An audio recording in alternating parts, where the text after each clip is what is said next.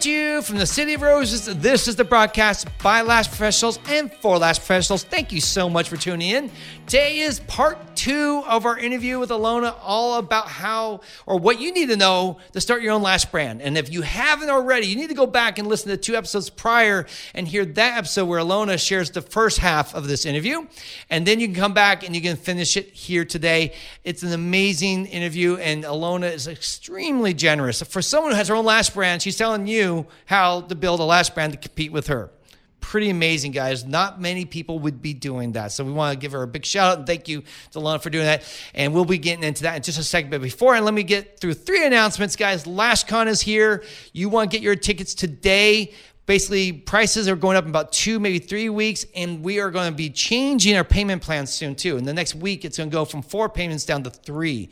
So that means that price in a sense per payment is going to go up a little bit. So if you want the, the four payment plan you need to buy it like this week. Do not delay. Go buy it right now and get your lashcon tickets. I promise if you're thinking about lashcon you need to go lashcon. If you need inspiration lashcon's for you. If you need friendships and connections and networking this is for. Even if you're shy, guys, I promise you, you will walk away with connections and new friends. So definitely go to the link in our bio or, our show notes and get your tickets today. We also have two other things. We just launched our lash allergy course. Very excited about that. This course is really one of a kind. No one else is teaching this stuff. And it's something that we've developed over the last like 15 years. We've worked with multiple doctors, we've talked to chemists and all this stuff we're going to download this so that if you have clients who get the allergy, which we all do, we're going to teach you a protocol that you can, you know, offer or work partner with a doctor, and you can basically keep clients. You won't have to lose a client ever again to the last allergy.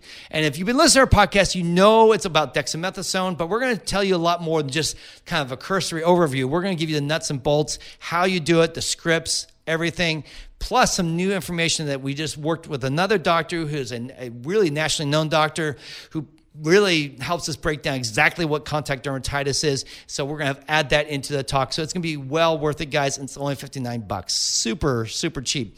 Trust me, there are a lot of people charging a lot more and giving you a lot less than we are. This class is amazing, or this webinar. And it's going to be on October 16th at 5 p.m. Pacific Standard Time, but the replay will be available to you for 60 days in case you can't make that time, which I know not everyone's available Mondays at 5 p.m. Pacific Standard Time. Last thing is we have a, what is it? Our lash retention and styling course that Tusney has put together we're going to be releasing two dates really soon one in September, one in October. September will be in Vegas. October, hopefully, will be in Boston. Everything works out. So that's West Coast and East Coast. That will give you guys hopefully a chance to come and learn our technique, learn the way we style, and learn how you can get your clients to go longer, like four weeks between appointments with great looking lashes. And it works for both classic and pre made fans. You can do volume too, but we'll admit that's a little bit of a stretch. Really, pre mades and classic, it works best for. So if you you want the more details on that, just be following us on our Instagram or get on our email list, and we will be sending out those details very soon. We are looking for a place though in December in the Southern California area. So if you got salon, you listen, you're in Southern California, please reach out to me at paul at lashcastpodcast.com and possibly you can be our host for December because we want to do one more this year that's nearby here in Southern California. Not a guarantee. So if you're hoping for that, you should sign up for Vegas, and then hopefully, if we announce the other date, you can maybe switch over. All right, guys, that's all I have for announcements. Now let's get into this episode, or the second half of our episode, where Ilona sits down and shares with you what you need to do to start your own lash brand.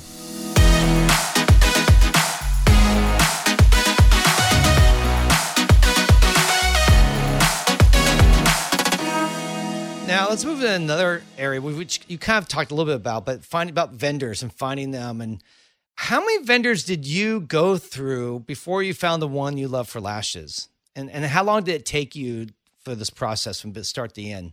I've been sampling lashes for like probably like seven years, but I didn't even think honestly to like start a line before. It was more like when I started training, all the brands that I would buy from were always out of stock of stuff. just need to look for for you. I had no intention of like starting a product line. So I'd say I probably sampled from like 15 to 20 different companies when we got really serious. That's where my estimate of three to five K actually came for for lashes. Before that, I'm not really really counting those because I wasn't looking for anything seriously.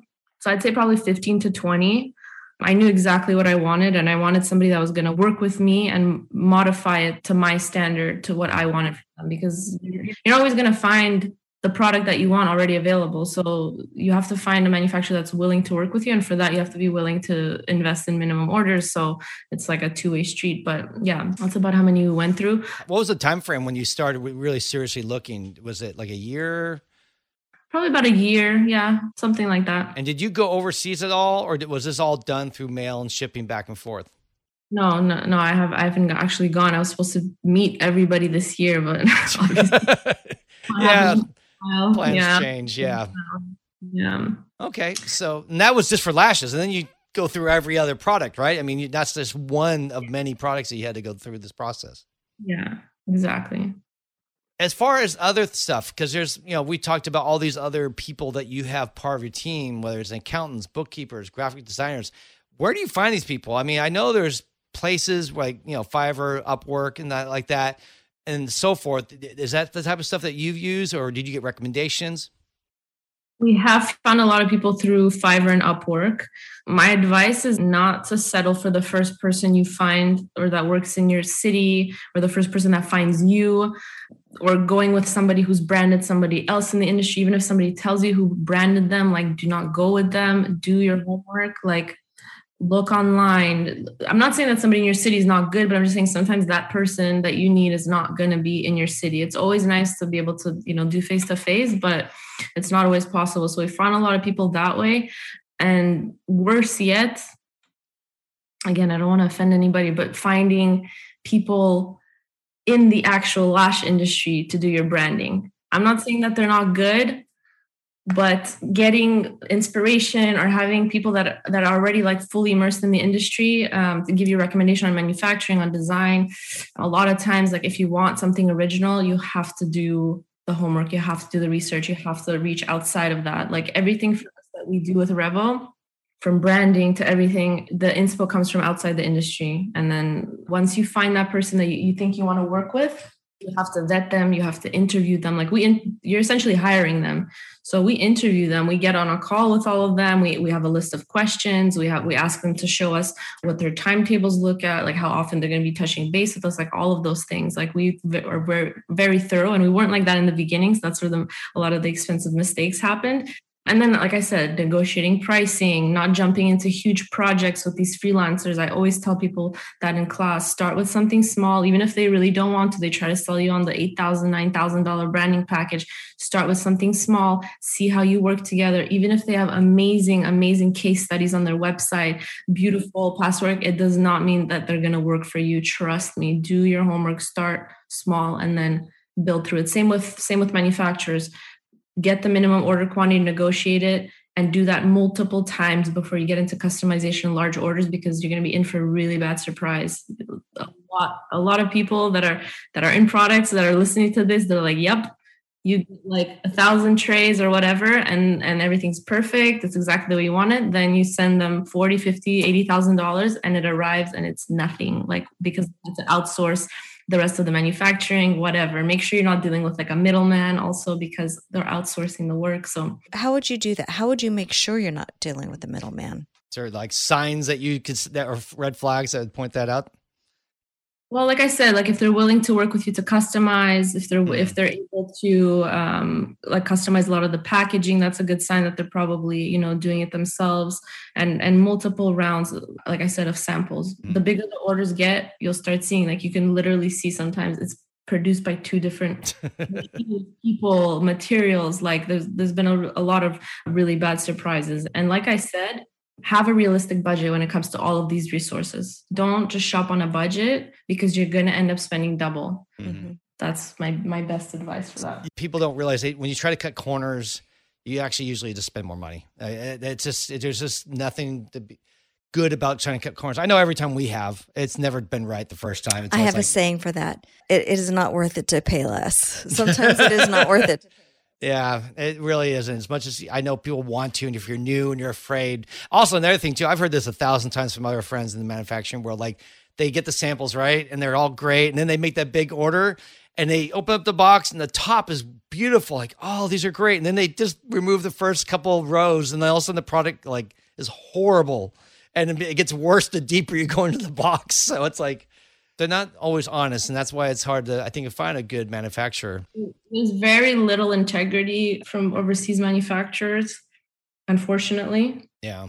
Do and say whatever they need to to sell you stuff very often. It's very unfortunate, but you have to be very careful. Like, don't be too trusting because you, yeah, you're gonna be in for some bad surprises. You have to take your time. You rush it. You like announce to everybody, I'm gonna have a brand three months from now. Watch me go. And now you're under pressure. Take your time. Keep your mouth shut. Don't tell anybody what you're doing. Do your homework. Do your research. Invest what you have to invest. And when it's ready and when it's time, you will tell the world about it, and it'll be great.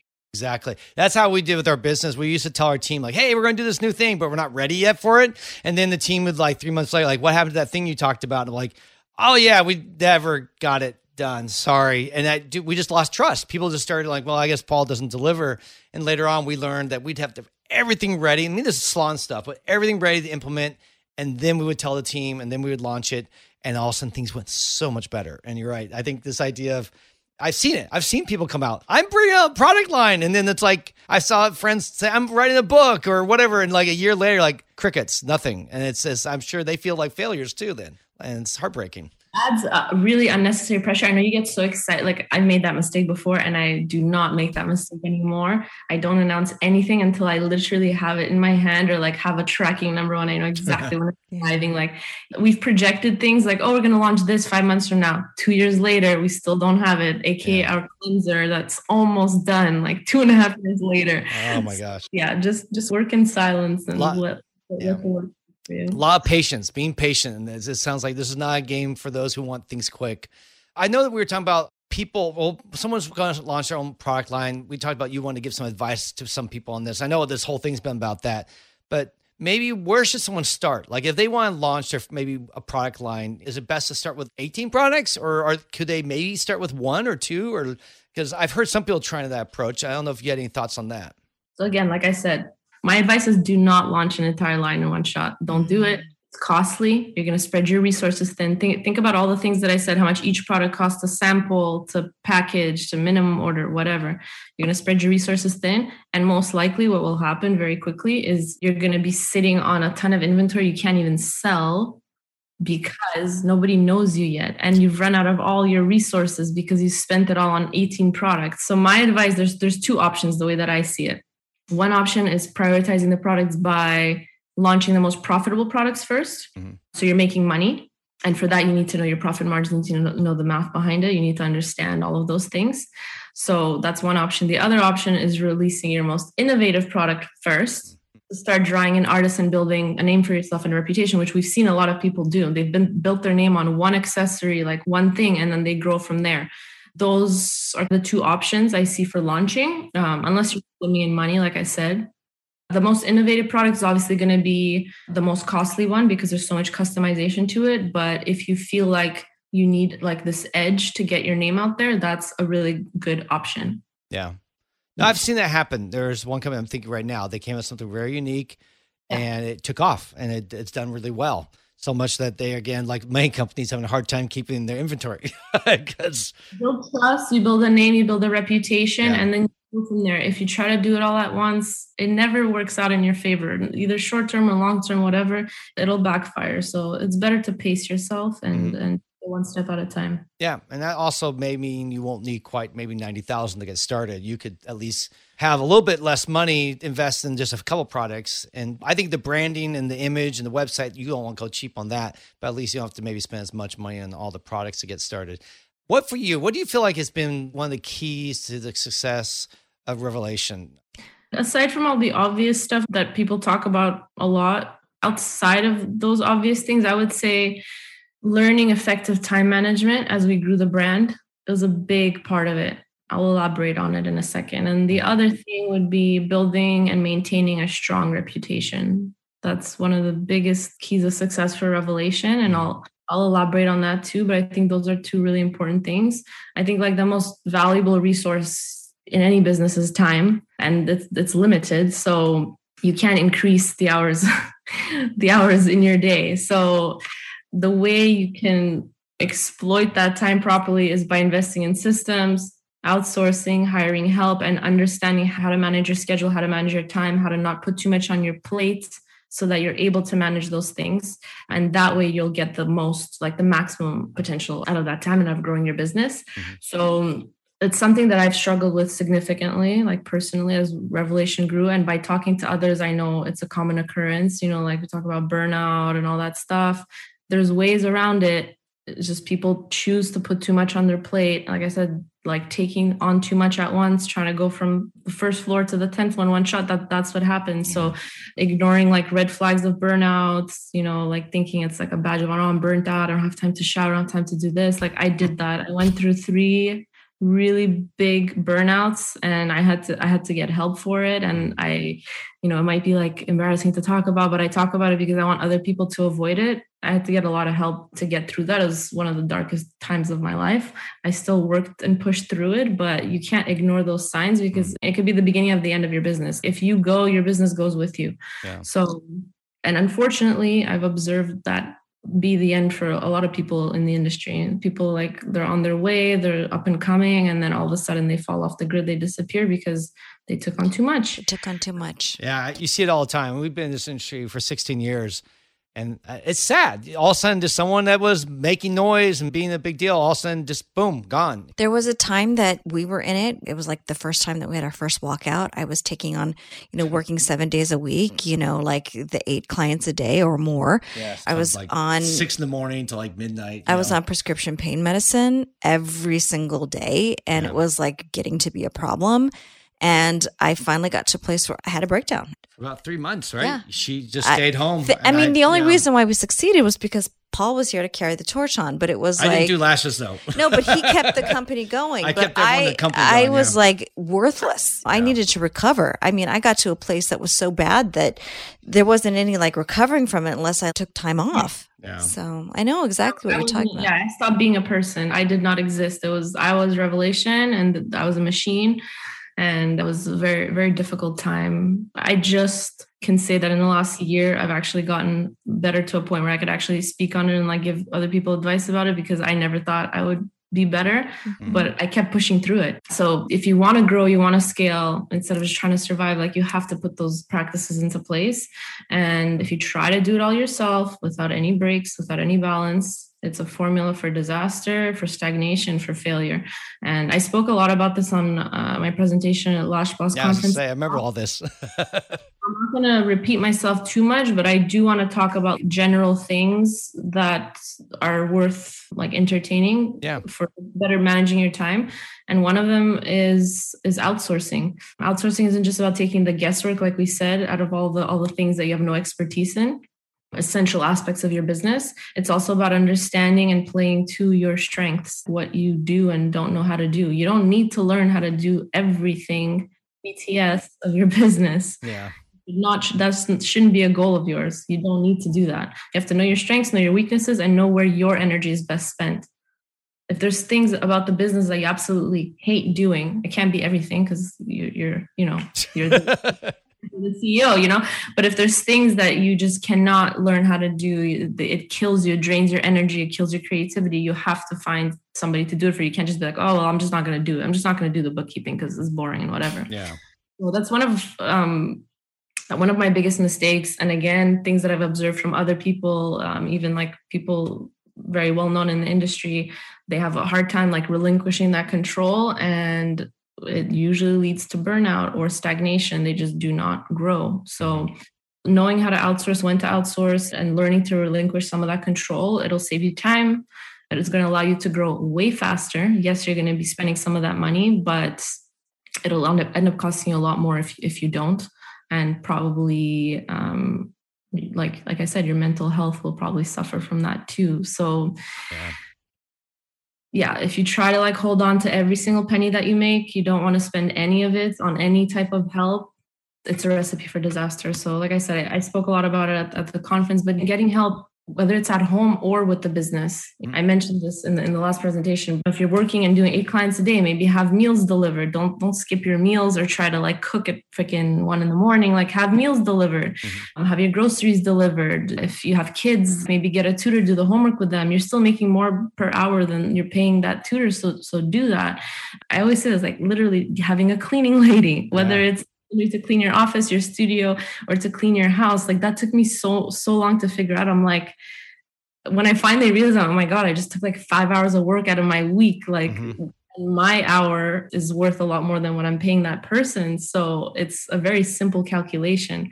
And then at work, like I said, somebody to clean, somebody to do the photography for you. Some people like try to master a professional camera while they're flashing full time and then then learn how to be a professional photo editor. Like, why? You don't have to do that. Go on Fiverr, go on Upwork, find a retoucher in another country like Mexico, Pakistan, Ukraine. They charge like $10 a picture tops, maybe even five they're not any mm-hmm. less qualified than somebody here, but their their prices are much lower because of where they are in the world people for SEO, people for advertising, packaging designers. You don't have to learn how to do that yourself. There's people that study that, they do that for a living. All the admin work, the bookkeeping, websites, all the manual tasks, like all that stuff, get rid of that. And a lot of people also don't realize that they need an assistant. An assistant will take literally 40, 50 hours out of your week doing all these tasks that suck up your time that prevent you from growing. So some people realize it, but they're at that point, whether it's part-time, whether it's virtual, whether it's full-time in-house, whatever it is. I also waited way too long to get an assistant, and that literally changed my life. And then when we got an office manager, my life was transformed forever. Thank you, Amelia, if you're listening. By the way, I want to take your analogy real quick. What you're saying about going up the stairs in a building. Imagine trying like you have like a 200 pound backpack and you're going to do this all by yourself and you're going to carry that backpack every step of the way all the way to the top because you're just going to save all that energy and money just so you can do it. Or gonna... you can take that backpack and bring three other people along hand out all the supplies and you yeah. together as a team walk up. You're going to get up there much faster and quicker. Yes it's going to get cost more but also you're going to get there faster which means you'll make more even out. So I, I, think that's a it's a great approach. We've struggled with that. Oh, we just got to hold on. You know, yeah. It's unfortunately you snap out of it before it basically kills all the work that you've put into it so far. And unfortunately, for a lot of people in the industry, that that doesn't happen. Um, and they think that they're a failure, that they're not as you know as as driven as somebody else. It's it's not the case. It's really just other people have caught on to exactly what I just said yeah. sooner rather than later. So that was I think a big part of the success for Revoläshion. Like I think it would have fallen apart had I not come to that that realization about I'd say a year ago. And then the other thing, like I said, reputation. Keeping your business reputable is a prerequisite for success. Mm. Um, the integrity of your product, customer service, and the motives behind your brand to create a sustainable demand as well. We're in a very niche industry. Bad news travels very fast faster than we'd like it, faster than good news. So if you piss off 10, 20 customers or even 10 students give a bad feedback about you, mm-hmm. it's game over. It's very hard to come back from that. So all the work put in, all the money, all of that, all it takes is a few bad interactions with your customer and all of that just went down the drain. And we've witnessed that.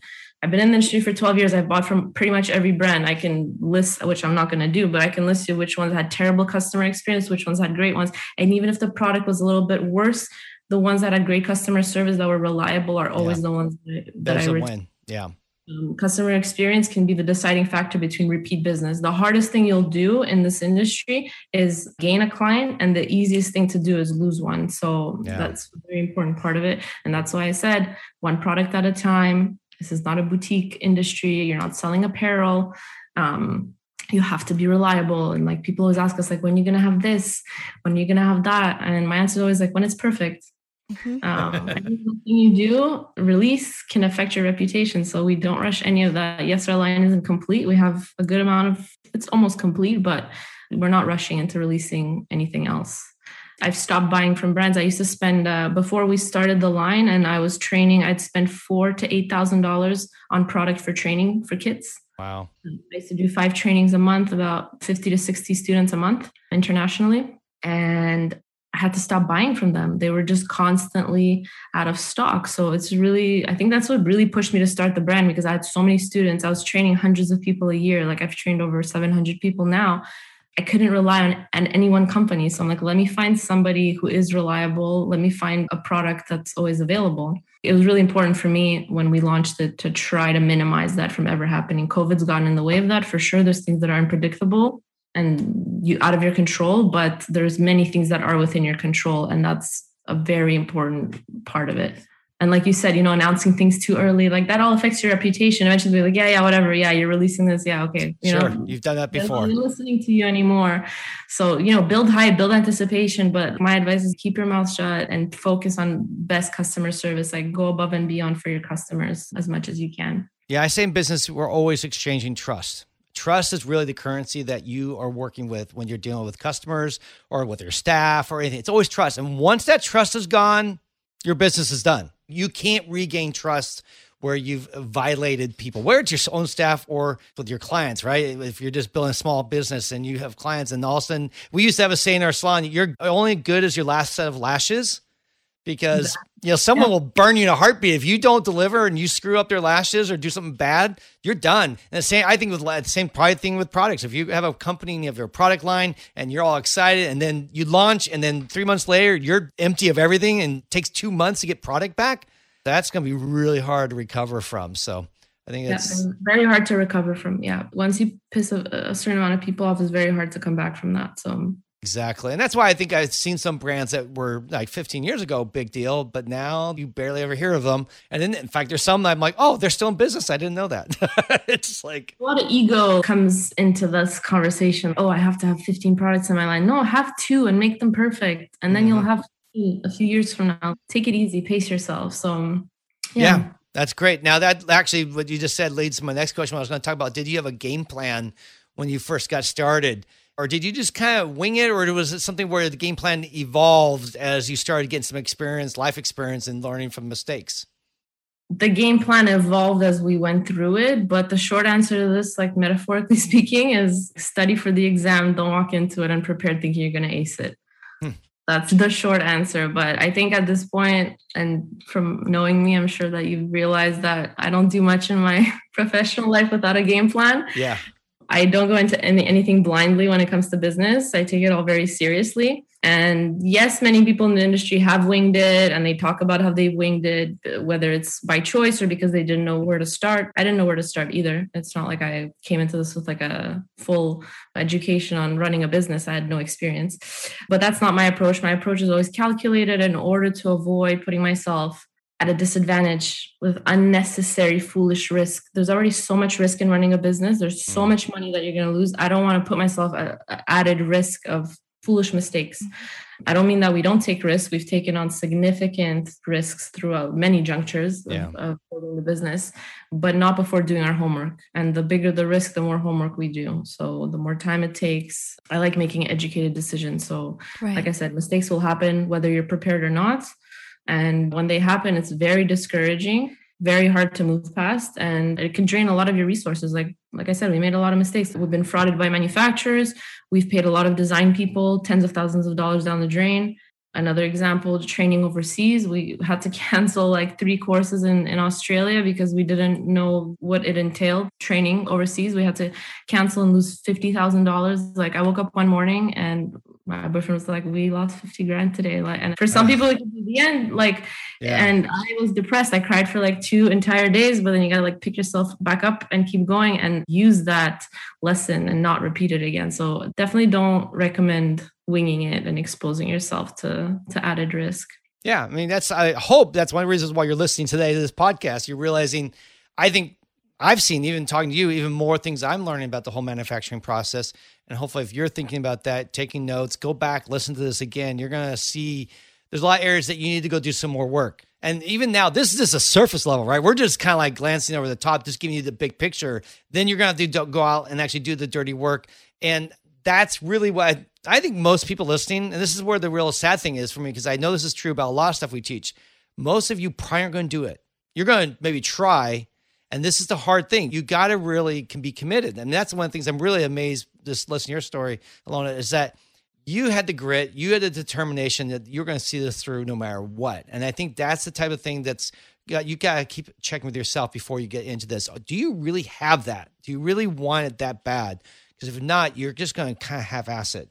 There's a proverb that says before going to war, you need to meet with your counselors, your advisors, and find out do you have the means to wage this war or this battle. You're not saying I'm not going to make mistakes, but it's like when it comes to something so big like a battle, you're going to make everything, you're going to check with your advisors, make sure that you're not falling into some terrible pitfall that's just going to wipe out your entire army. Yeah, definitely. I can relate to like going to war. No, it really is. Or I, I like to think of it as like a game a lot of times. So that way it's more fun. But I'm playing a big game. I mean, I'm a big board gamer, so or video game guy too. So for me, it's like it's all about tactics. It's all about strategy. It's all about thinking through the end game. How am I going to get to where I want to be, and thinking the whole process, and not just desiring to win one day. Because I know when I worked in Hollywood, how many people did I run into? Like, I want to be a movie director. I want to be an actor. I want to be a writer. And then you're like, well, what are you doing? they're like, uh, what do you mean? I'm like, well, you're writing? Are you, if you're an actor, are you acting in local theater stuff? Are you doing stuff? Are you doing student films? Or if you're writing, how many scripts have you written? No, I haven't written it. They're all in my mind. Like, you're not a writer then. you know, you're just, you're more in love with the idea of being an entrepreneur, idea of being an actor, idea of owning your own business, but you don't really know the cost it's going to take and how much you're going to have to sacrifice and how much you're going to have to work and hustle and, and all that in this whole process and and what you said like it being a game once you learn the rules it mm-hmm. does become like a game because now you understand the fundamentals behind it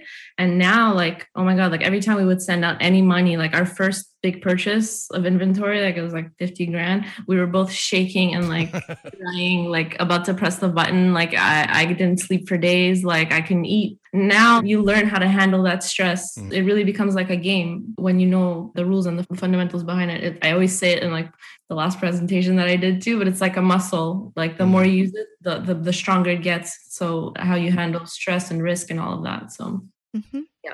Um, one other thing I want to talk about real quick is about integrity and how I think this is really one of the keys to, you know, obviously having a good business, really, I guess, like you said, reputation and all that. What are some temptations that you've seen businesses face, or maybe you face, that really threatened your integrity?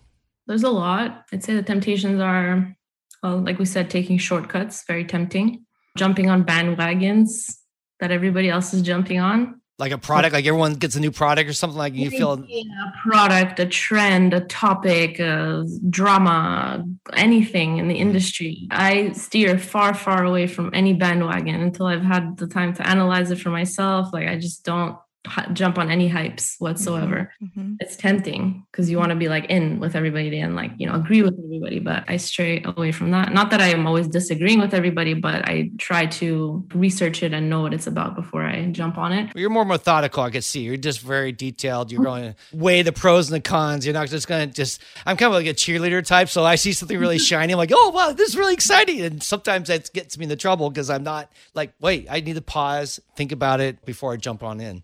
Yeah.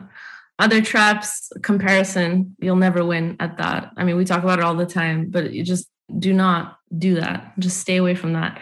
Hand in hand with that goes like unhealthy competition, which goes hand in hand with like undercutting, which I can elaborate on if we get there, but undercutting, false advertising, like making stuff up, hype. Another thing that's unfortunately somehow tempting and it's just like denigrate others put mm-hmm. other others down their courses down i mean it's happened to us so many times like on podcasts people have said my name and talked about our course or something that we're doing that mm. wasn't you know up to their standard to make themselves somehow feel better like stay away from that that does not make you ever look better ever mm-hmm. and then I guess like the last thing, be like just prioritizing profit over quality or compromising on mm. quality for a quick buck. All of those are, I think, temptations I mean, that's one of the things I remember even talking to you about when you ta- started sharing about your glue, when you guys were launching your glue. I remember you really talking about the amount of time you put into it, that you weren't going to cut corners, that you it cost you a lot more to develop your glue than you knew other brands had done because you really wanted the best. You wanted to have a, the highest value. But the temptation, I'm sure, would be like you could have gone with a cheaper process. You could have found a lower grade and price still charge as much because I think your brand just naturally looks like a, a high end brand. So you could there's ways of doing that. So I give you props because I know when you started sharing a little bit, just like a year or two ago, I was like, wow, you went all out with the glue. Mm-hmm. in the pudding because like we literally built our name on our first adhesive omnia it was our first product we built our entire reputation on it we sold that for about a year before we even have a website. Like people would Venmo me and send me messages on WhatsApp, and I would forward to my boyfriend. He would by hand write the labels. We did a thousand orders before even having a website ever mm. with that one product. And the only reason I had that product is because I needed it for trainings. I can rely on the other brands or whatever. The adhesive wasn't like up to the standard that I imagined in my head. So we created that adhesive just to have it for kids basically. Yeah. And then all the students after class, when they'd run out of the bottle of their kit, they'd message me like, "Hey, is there any way I could get another one?"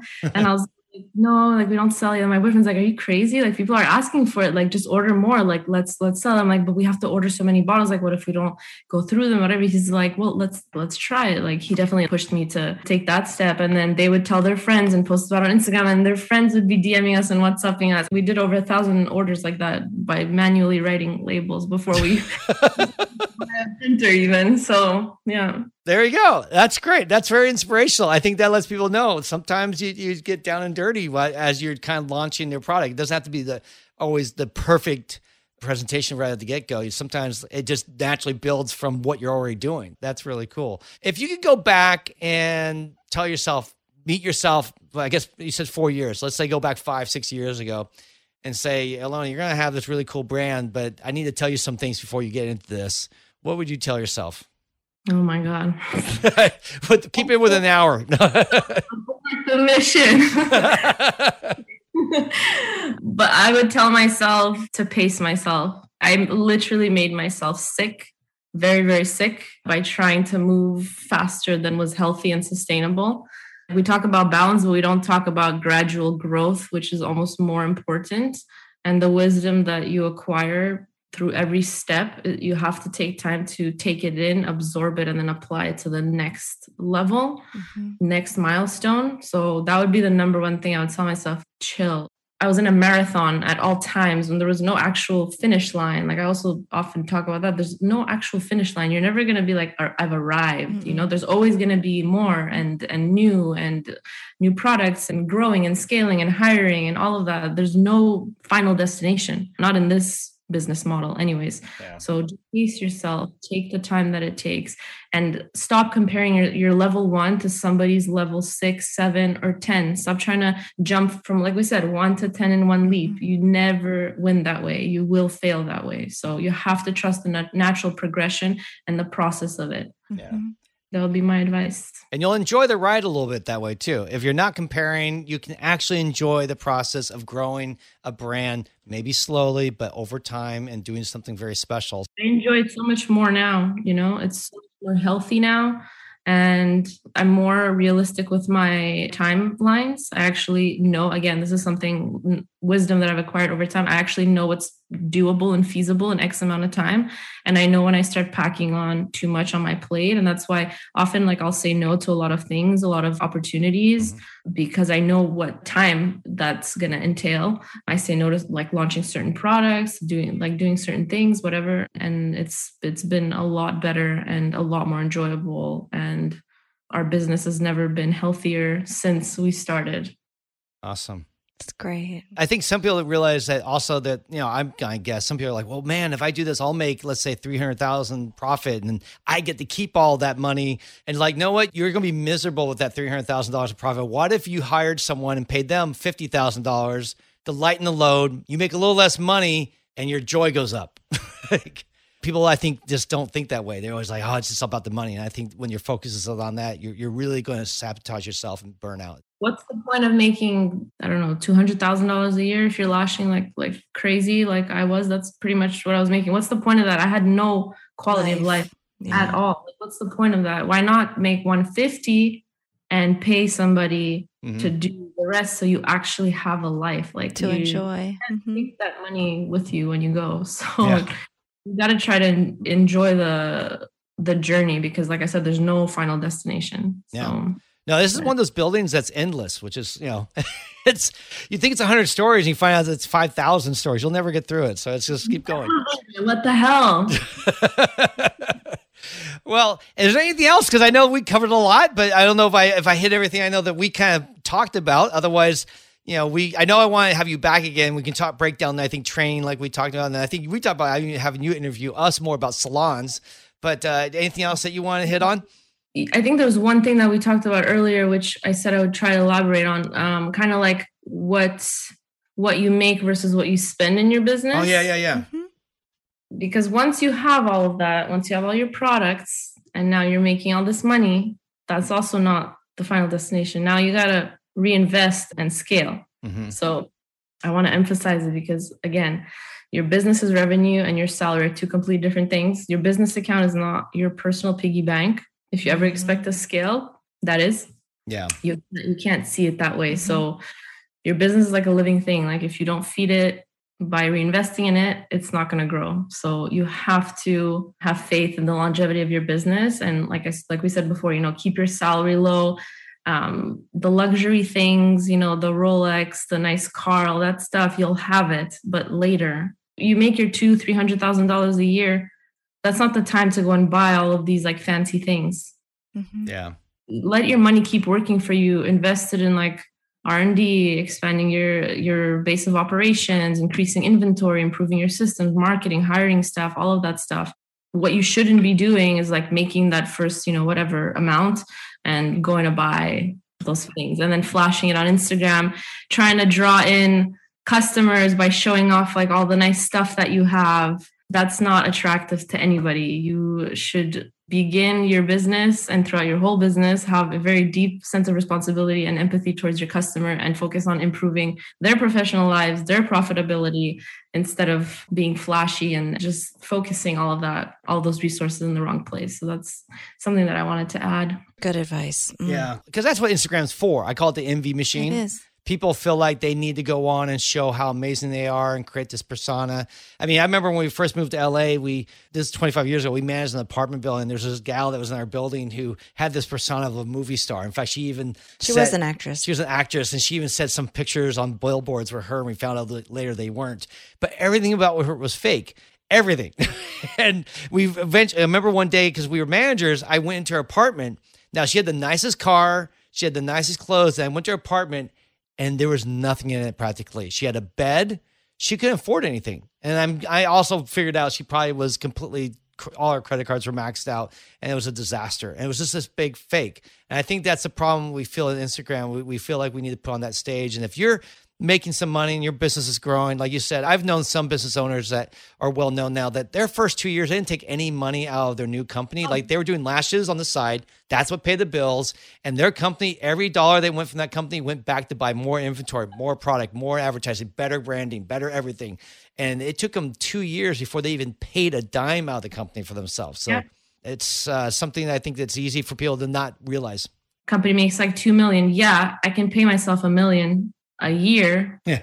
But your company will never grow past that point. You're just yeah. always going to stay in that place. You have to reinvest. The first two, three years, forget about flashy like that wolf of wall street like lifestyle it has, it has an expiration date like you run through that money real quick mm-hmm. and uh, louis vuitton bags and rolexes don't don't buy inventory so or if I have to rate you bought them at they may so yeah yeah, yeah. you'll have that stuff but later yeah. um part of it's part of the the process part of the the discipline you have to develop and one of the temptations to stay away from as well. Yeah, yeah i think having discipline a lot of people don't realize just like anything like eating working out business discipline is something that so many people don't really have. And the key to that one, the one that you just mentioned is is the not envying. It's not looking at other people and saying that's you're judging your your insides based upon other people's outsides.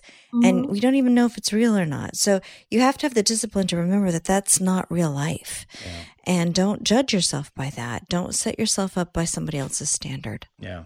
Totally. And if, even if it is real life, that person went through all the things we just talked about to get there. We're not talking about like you know, girls with sugar daddies and all that stuff. We're talking about like real entrepreneurs that are self-made.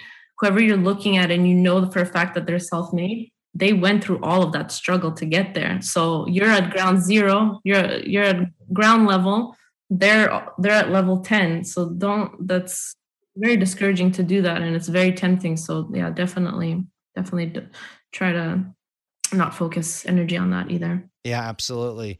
This was great. I really, really appreciate you taking the time to the, tonight to just sit down and just bear all and this information. Bless our audience. You have given us so much wisdom, Ilona. Yeah, this has been amazing, and we'll definitely have to have you come back. Where can people find you? What I'm, I guess people might know already, but where can they find you? The business is at Revoläshion, and uh, my personal page is at Elo Sparks. So if you want to get in touch with me personally, you can check me out there. And for the business is Revoläshion, and uh, our website is revolashion.com. Cool. And uh, it's been such a pleasure talking to you too. Yeah. All, and I uh, hope that we get around to doing the um, education and salon series. Yeah, absolutely. We'll just, we'll just, keep adding to this. We'll bring you back, do that because yeah. I really think the education is another one of those areas that people have no clue how hard it is to launch a training program. simpler of a process, but there's still a, a, very rigorous process to it. So I'd love the opportunity to speak on that as well. Awesome. Absolutely. Well, thanks so much. Appreciate it. Thank you, Paul Tessany.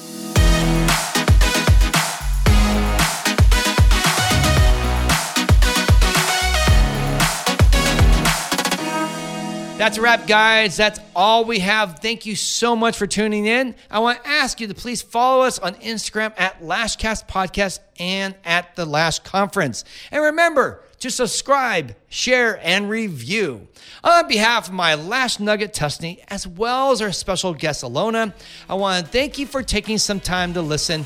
Keep on lashing, and remember, you have a friend in the lash industry.